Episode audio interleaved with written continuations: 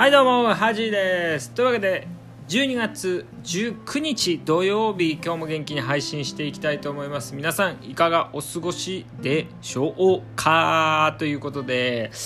いやほんと寒いですね。あとやっぱねあの部屋がね結構乾燥してましてあの皆さん乾燥はね結構風の大敵なので皆さんお気をつけくださいということで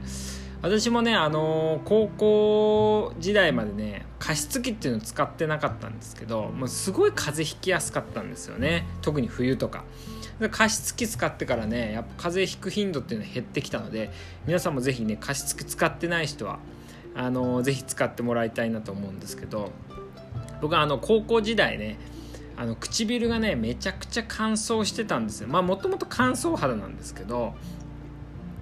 なんであの僕一時期ねあだ名がサハラ砂漠って呼ばれてたんですけどそれあの唇がね乾燥しすぎてて、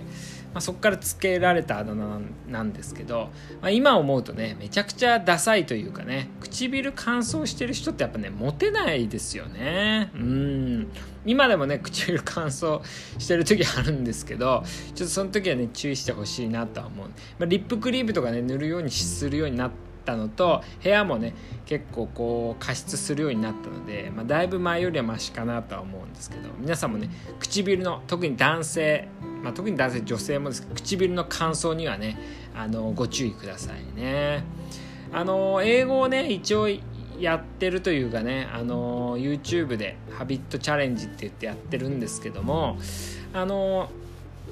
最近こう仕事でね外国人の方を診療する機会がねまあ月にまあ週1回ぐらいねなんかあってでやっぱね少しずつね喋れるよってかあんまり英語喋ることに抵抗はなくなってきましたね。であのよくその外国人の人がね急に病院来たたりすると先生見れますかみたいなこと言われるんですけど看護師さんとかにね。まあ一応あのまあ通してくださいって言ってまあいろいろ喋るんですけどまあ大体通じますね今のところは。簡単な英語だったら。なんでちょっと自信もついてきたかなっていうのとまああっちのね外国人の人もね結構ねあの最後にあ僕の英語分かりましたかって言うともうすごいね褒めてくれるからあのちょ調子乗っちゃってね。まあでもそういうのがねこう学習のモチベーションになっていくかなと思うんでやっぱ仕事でもちょっとあの使う機会をね増やしていこうかなと思いますね。で YouTube でもちょっとね英語のあのー、動画をね見るようにしてるんですけども最近ねあのちょっと投資ね株とかねちょっとあの、まあ、前からやってるんですけど英語でね聞くように株のチャンネルとかねトレあトレードはしてないですけどあのこう株の話をね YouTube で聞くんですけど英語で。そしたらあの外人がねあの株で一番気をつけなきゃいけないことはフォーモだってね言ってたんですよ。皆さんフォーモ覚えてますか？Fear of missing out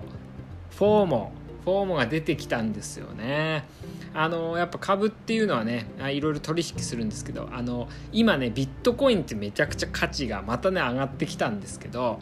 あのやっぱこのチャンスをがもう来ないんじゃないかみたいなね今乗るしかないみたいなねそういうこうのに駆られちゃうわけですね。そういう投資をしてると。でもそのフォーモっていうのはすごい怖いと。もっといいのあるんじゃないかとかね。このチャンスがなくなったらもう次来ないんじゃないかっていう。そういうのに駆られちゃうとこうまともなね判断。いつもと違うあいつもとねちょっと判断基準変わってしまって結構損しちゃうとかね大失敗することが多いんでっていう話をしてたんですよね。だからフォーモフォーモが出てきたで嬉しかったですね。僕フォーモフォーモ言ってるんでね。皆さんもぜひね覚えてみてください。日本であんま使われないんでね。これ知ってるとなんか飲み会で使えるかもしれないですね。あとあのー、あ大学院のね試験を受けてきました。あのー、ちょっとね研究の方をまあ今もやってるんですけどね。本格的にしようかなと思いまして大学院。まあ、4年生なんですけどね。大学院の試験。これね英語をね和訳するっていうんですけど僕ね英語読むの遅いんで大丈夫かなと思ったんですけどまあまあ多分多分まあなんとかいけたかなとは思うんで、まあ、結果ねまた着いたらこうご説明しようかなと思うんですけど大学院の試験も受けてきましたよ、うん、でもやっぱ英語やっててねやっぱあんま準備しなかったんですけどやっぱ普段からちょっと読んだりはしてるようにはしてるんであのー、まあ対応はできたかなだからこれ逆に言うとね英語を全然してなかったらちょっと危なかったですね。まあもともと英語苦手だったんでちょっとこれはね日々まあどん、まあ、やっぱ5年ぐらいこうこう着々とというかねあのやっていければいいかなと思いますね。であの最近あ皆さんね眉村千秋っていう歌手知ってますかね？眉村千秋。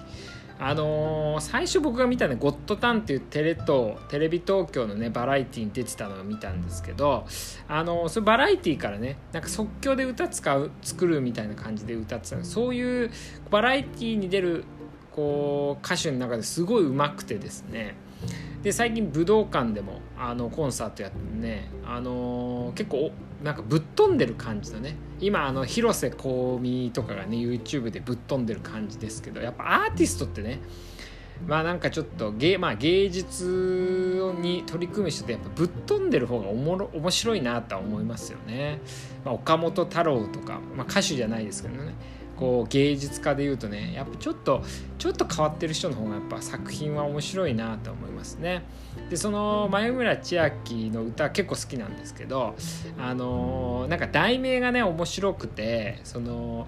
僕がね好きなのが「おばあちゃんがサイドスロー」っていう歌があるんですけどこれ歌が好きなわけじゃなくてこの題名がいいですよね「おばあちゃんがサイドスロー」ってなんかこう響きがねすごいおもろいなみたいなしかもすごい24歳ぐらいの女性なんですけどなんかそういう人考えるね題名ちょっとでかっこつけて可愛いのつけがちなんですけど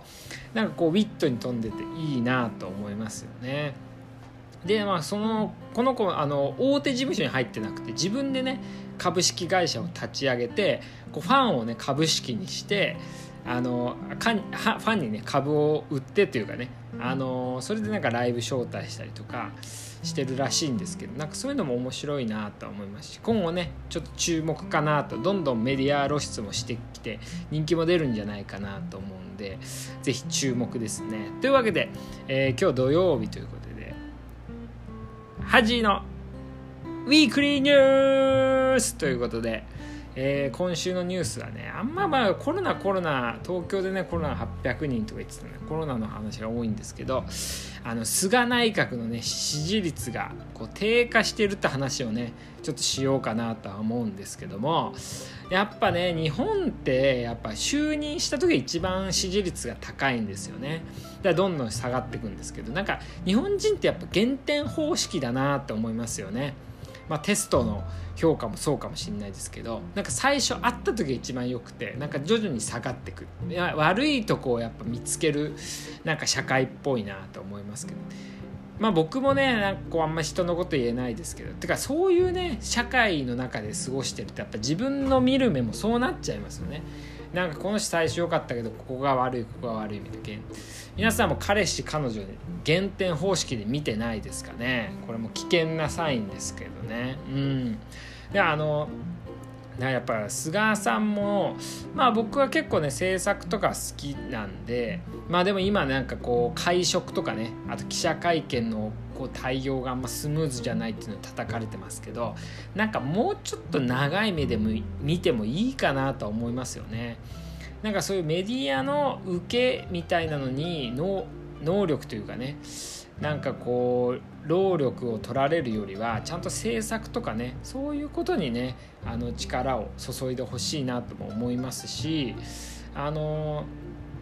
なんかこう、まあ、野球でね例えて申し訳ないです。あの阪神とかってそう外国いい外国人があんま育たないんですよね。その影響はやっぱちょっと打てないだけでファンがすぐあの文句言うわけですよ。あこんな外国人こう連れてきてみたいな。でもやっぱ、ね、もうちょっとね待ってあげるっていうね。もうちょっとこう長い目で評価してあげるとその選手とかもね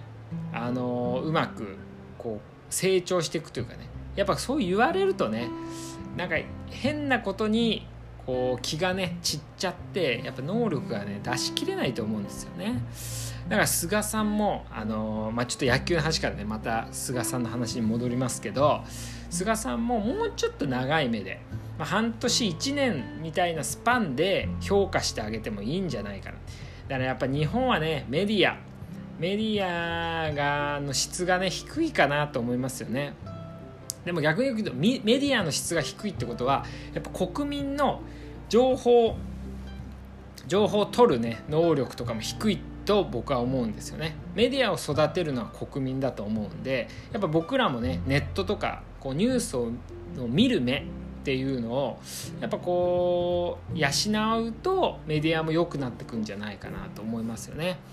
なんかこうパッと見たね題名だけでこう批判したりねそういうのはしないでちゃんとね情報どっから出てるのかとかねどういう見方他の違う見方がないかなとかねこう考えていくと自分のこう情報をね取捨選択する能力も上がってくんじゃないかなと思います。なので皆さんも菅内閣まあいいか悪いかはね僕は判断今のところはできないかなと思うんですけど皆さんもこう周りの人とかねちょっと長い目でねこう温かい目でこう成長を見守ってあげるのもいいんじゃないかなと思います。ということで今日はまあねいろいろな日々僕がこうね体験した話と、まあ、菅さんのね話させていただきました。ではまた明日。おやすみなさい。